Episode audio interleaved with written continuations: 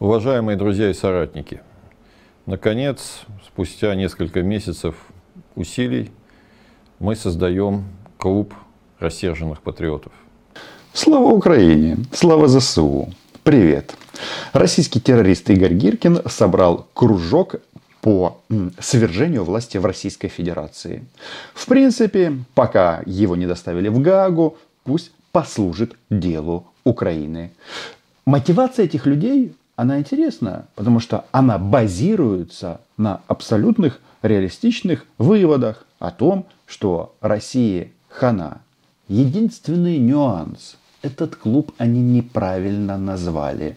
Правильное название вот такое. Это клуб рассерженных нацистов. Российских нацистов, которые недовольны тем, что Россия не может победить Украину. И которые начинают понимать, что рано или поздно мстительного маньяка царя в розыске из Кремля или из бункера за ногу-то вытянут. И вот тут наступает интересный момент, когда вот э, круг людей, приближенных к Гиркину, вроде как топят за победу, но на самом-то деле им, чтобы взять власть в Москве, нужно поражение России в этой войне. Мы им поможем.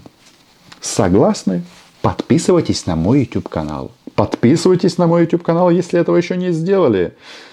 Здесь мы называем вещи своими именами. Царя царем в розыске, нацистов нацистами. К сожалению, ситуация на фронте, которую средства массовой информации всячески лакируют, крайне негативно влияет на обстановку во всей стране. Кто-то может объяснить этим загадочным товарищам, почему, ну почему а, любить Родину можно только через войну и через отправку российских граждан на смерть, на убой. Ну почему нельзя жить ради Родины, за Родину, не умереть, а жить, быть счастливым, я не знаю, торговать нефтью, зерном, торговать в конце концов понтами. Там специалисты на болотах в этом плане достаточно подготовленные. Ну почему всех нужно отправить на смерть? М-м, не знаю. А, я думаю, просто у них вавка в голове, и мы их вылечим, это правда. Но как явление это интересно, потому что это и есть э, нацизм, клуб рассерженных нацистов. Не побоюсь этого сказать, что мы движемся к военному поражению. Ловите бесплатную, последнюю бесплатную подсказку. Чтобы не проиграть войне, не надо было ее начинать вроде бы как очевидная вещь. Все это понимают, все знают, что Путин совершил ошибку, все знают, что Украина для Российской современной федерации фашистской, да, это капкан. И нет, мы не отпустим. Даже не потому, что не можем продвинуться в каких-то там райцентрах и за, за зиму не смогли отбросить врага даже на 10 километров от Донецка. Понятно, что есть версия, что Гиркин и его кружок – это очередной кремлевский проект. Но эти товарищи, они постоянно выражают некую, некий уровень отмороженности. И если сначала, вот на этом этапе, их роль по замыслу Кремля э, взять э, в свою орбиту всех вот этих пока еще живых пассионариев, как они называют себя, э, то кто сказал, что так будет всегда, что они будут под контролем контролем. Нет, нет, они себя уже видят за стенами, за красным высоким забором. Кремлевским. Да. И даже не потому, что оставили Херсон, откатились из Харьковской области, отошли из-под Киева, а потому, что мы влезли в длительную затяжную войну. Чистейшая дискредитация вооруженных сил России. Но почему бы просто не сказать, что это было отрицательное наступление? Нет, а, называет все так, что просто становится сложно гордиться Владимиром Путиным. Отступили, а еще маньяк, ну в смысле Владимир Путин, втянул Россию в длительную войну. А, я вам говорю, они уже видят себя в Кремле. Внимание! Замена на поле. Царь в бункере.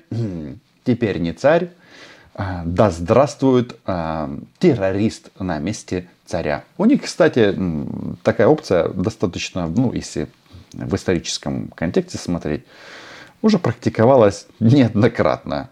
Гойда. Наша экономика оказалась совершенно не готова. В принципе, к ней оказалась не готова и армия, и политическая система, и персонально большая часть государственных чиновников и руководителей которых внимание назначил и поднял за эти долгие десятилетия правления Владимир Путин. И когда Гиркин говорит, что нет, мы не хотим свергать Путина, что он делает правильно, как всегда врет. Все это заставляет нас объединяться для того, чтобы встретить в едином строю будущее, каким бы оно ни было. Не слышу оптимизма в словах Гиркина, хотя он находится в лучшем положении. Ему, если повезет, он закончит, закончит в Гаге, а не в лесопосадке. Ну, вариант, конечно же, возможный. Но Гага чем лучше? Во-первых, там будет трехразовое питание.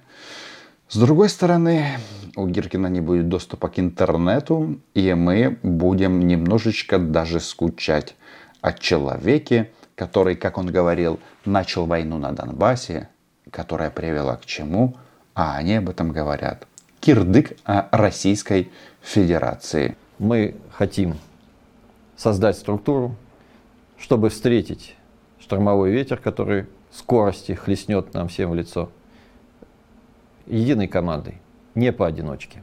В этом наша главная цель. Команда для свержения Владимира Путина собрана. Но знаете что? Я слышу это слово «ветер». Ветер изменил направление. С 2014 года поставки из России живого мяса на то время и военной техники называлось «Северный ветер». Все знали, что Россия по уши э, в этом конфликте, она его ведет, она назначает там гауляйтеров, военные из армии РФ осуществляли военный контроль за территорией. И тогда это все они, э, чтобы никто не догадался, называли северный ветер. А теперь все. Теперь штормовой ветер.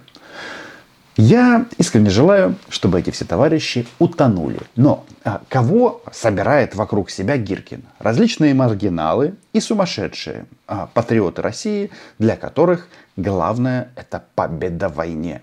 То, что у них, а, как я уже сказал, вавка в голове, тут сомнений нет. Потому что они путают причинно-следственные связи. Ну, возьмем, например, а, российского писателя. Когда-то я читал его книги, и мне он не казался полным идиотом.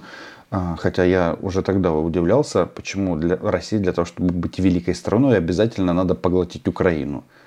А они подавились. Я, Максим Калашников, футуролог, тоже в числе рассерженных патриотов. Да потому что хочу жить в великой объединенной Руси, не сырьем придатки, в, развитом, в развитой стране.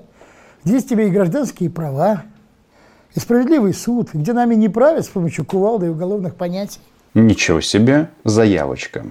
О справедливости заговорили.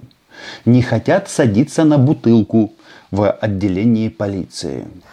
Почему я именно среди рассерженных патриотов? Потому что 24 февраля 2022 года мы перешли Рубикон, началась война. Именно здесь наступил момент, когда можно установить точный диагноз. Они хотят справедливости в российском обществе, но почему-то ярко поддерживают вторжение в Украину. Я помню на одной из присух в Москве, которая проходила, внимание, в доме журналиста, а, террорист Гиркин собрал свою паству, надувал там щеки. Его только-только отозвали из Донецка. И когда я выходил из этого здания, то один из его сподвижников сказал, мы сначала повесим ваших олигархов, а потом своих. А я ему говорю, а, при всем уважении, товарищи, но вы похожи на идиотов. Потому что э, если вы хотите справедливости, то попробуйте своих э, олигархов повесить или что, или наградить, да как угодно. Разбирайтесь с ними как хотите. На это человека э, почему-то перекрючило, потому что э, я тогда им сказал, Украина была, ей будет. Я не соврал. За объединение русских земель. Как не относись к этой власти? Вы знаете мое сложное отношение к этому бомонду, к этой элите. Но война была начата, и пути назад нет. Но мы с вами увидели, что Российская Федерация в том виде, в каком она существовала накануне февраля 22 э, года, 24 февраля, она к войне не готова. Это чистая логика болот. Значит, начали войну, ошиблись и а, требуют ее продолжать.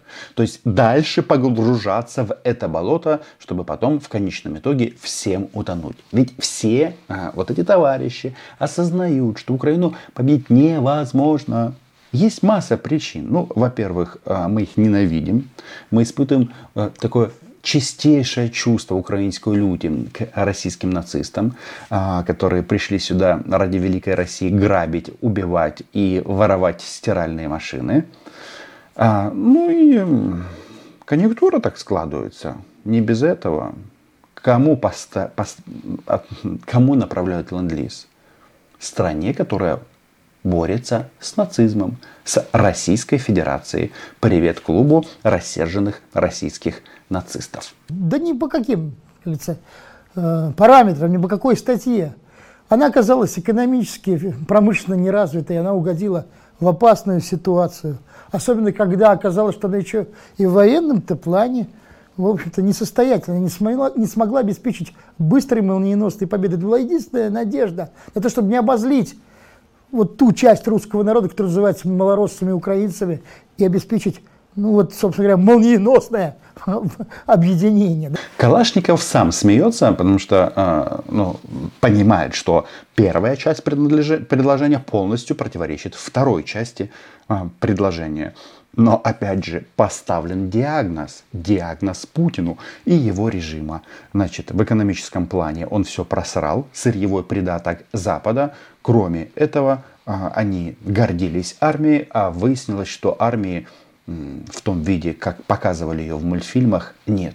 И если уже э, речь пошла о сырьевом придатке, то ведь э, когда э, Россия поставляла массово на Запад углеводороды, то что она делала? Она сама зарабатывала не без этого. Это накачивало в целом эго Путина и кошелек Оли Скобеевой. Но происходил и второй момент. Все в мире связано. На этом, на относительно дешевых российских углеводородах создавалась промышленность стран НАТО.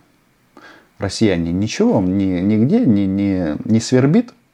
То есть ваш Путин поставлял десятилетиями стратегическое сырье вашим, как теперь выяснилось, стратегическим врагам. Хотя о том, что НАТО это плохо, Маньячелло говорил с какого? 2007 года очень и очень громко, но продолжал, да, поставлять ресурсы.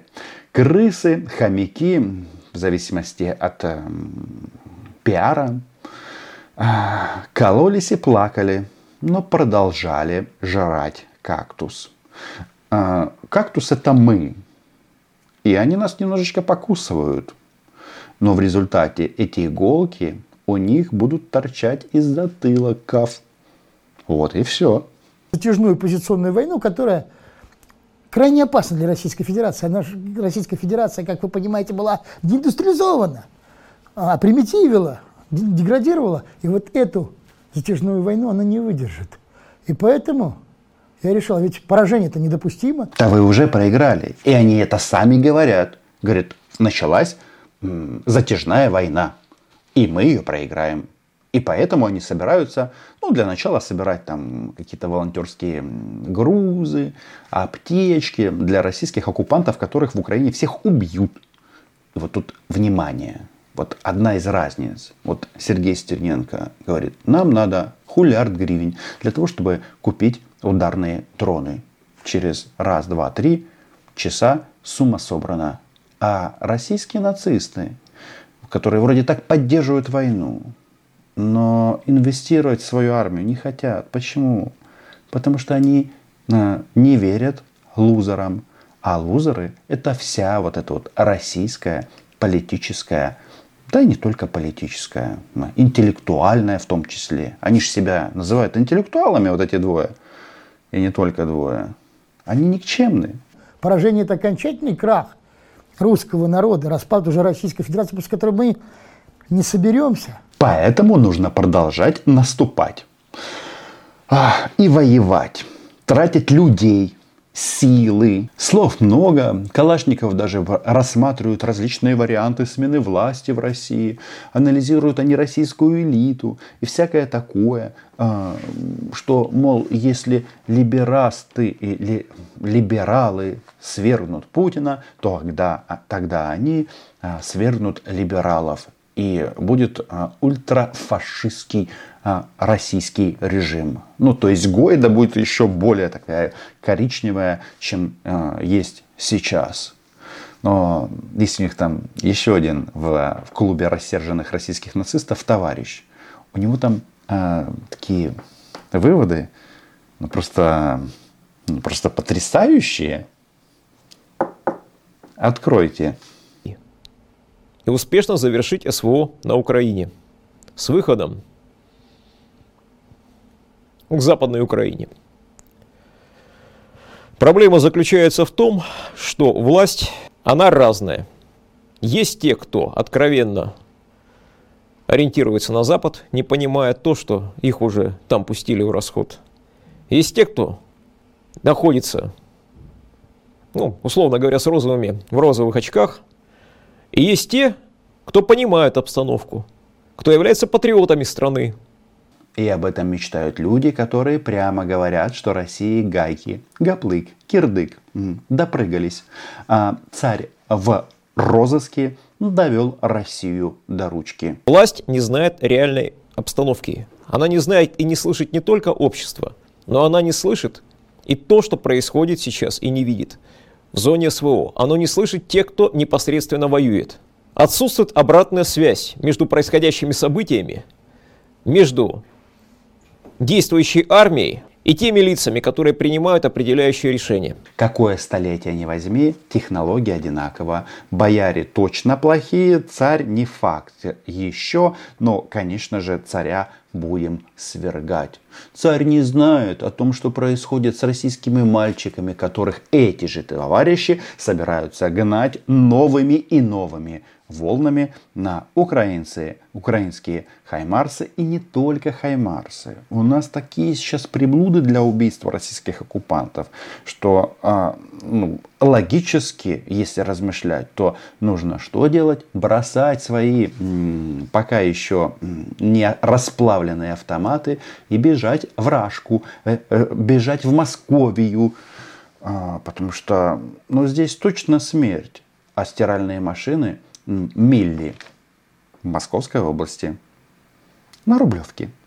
В первую очередь это добиться нормального полноценного учета личного состава, обеспечения действующих войск живой силой, обеспечение техникой – Изменение штатов устаревших для того, чтобы наша армия была нормально оснащена современными тех, э, современной техникой. Речь идет, очевидно, о беспилотниках, которые массово построил Шойгу, и они являются грозой российской армии, как и вся российская вторая армия мира. Шутка. А наступать придется с лопатками. И вот тут, а, значит, все равно а, рассерженные нацисты хотят уничтожить еще большее количество российских граждан. Ну, нас они хотят уничтожить всех. А, россиян, как вы заметили, вообще никто не считает. Почему они всегда говорят, что война будет до последнего украинца? Потому что на россиян наплевать вообще. Ну, вообще, ну, неважно сколько. Сколько их тут погибнет. Перераспределение финансовых ресурсов внутри Министерства обороны с тех направлений, которые представляли собой откровенное освоение денежных средств, на критически нужные для войны и для победы. Крайне остро стоит вопрос медицинского обеспечения. Как военнослужащих, участвовавших и получивших ранения в СВО, так, собственно говоря, это касается всего остального населения страны. Вопрос медицины уже встал весьма и весьма остро, и этот вал только будет нарастать. Сумасшедшие рассерженные нацисты. Проблемы в медицине, и поэтому что надо сделать? Нужно гнать на пулеметы россиян. Чтобы, чтобы что? Ну, давайте еще раз. Это же вот э, логика на, на болотах, она такая повсеместная. Путин перед войной неоднократно и во время войны тоже неоднократно говорил, что россиян должно быть больше. Потом сразу же переходил на резиновую попу. Это было в сентябре прошлого года. Но э, в результате м, колбасных штурмов, внимание, загадка, россиян становится больше или меньше? Подписывайтесь на мой YouTube канал. Называем здесь вещи своими именами. Слава ЗСУ. Україна була, є і буде. Гойда.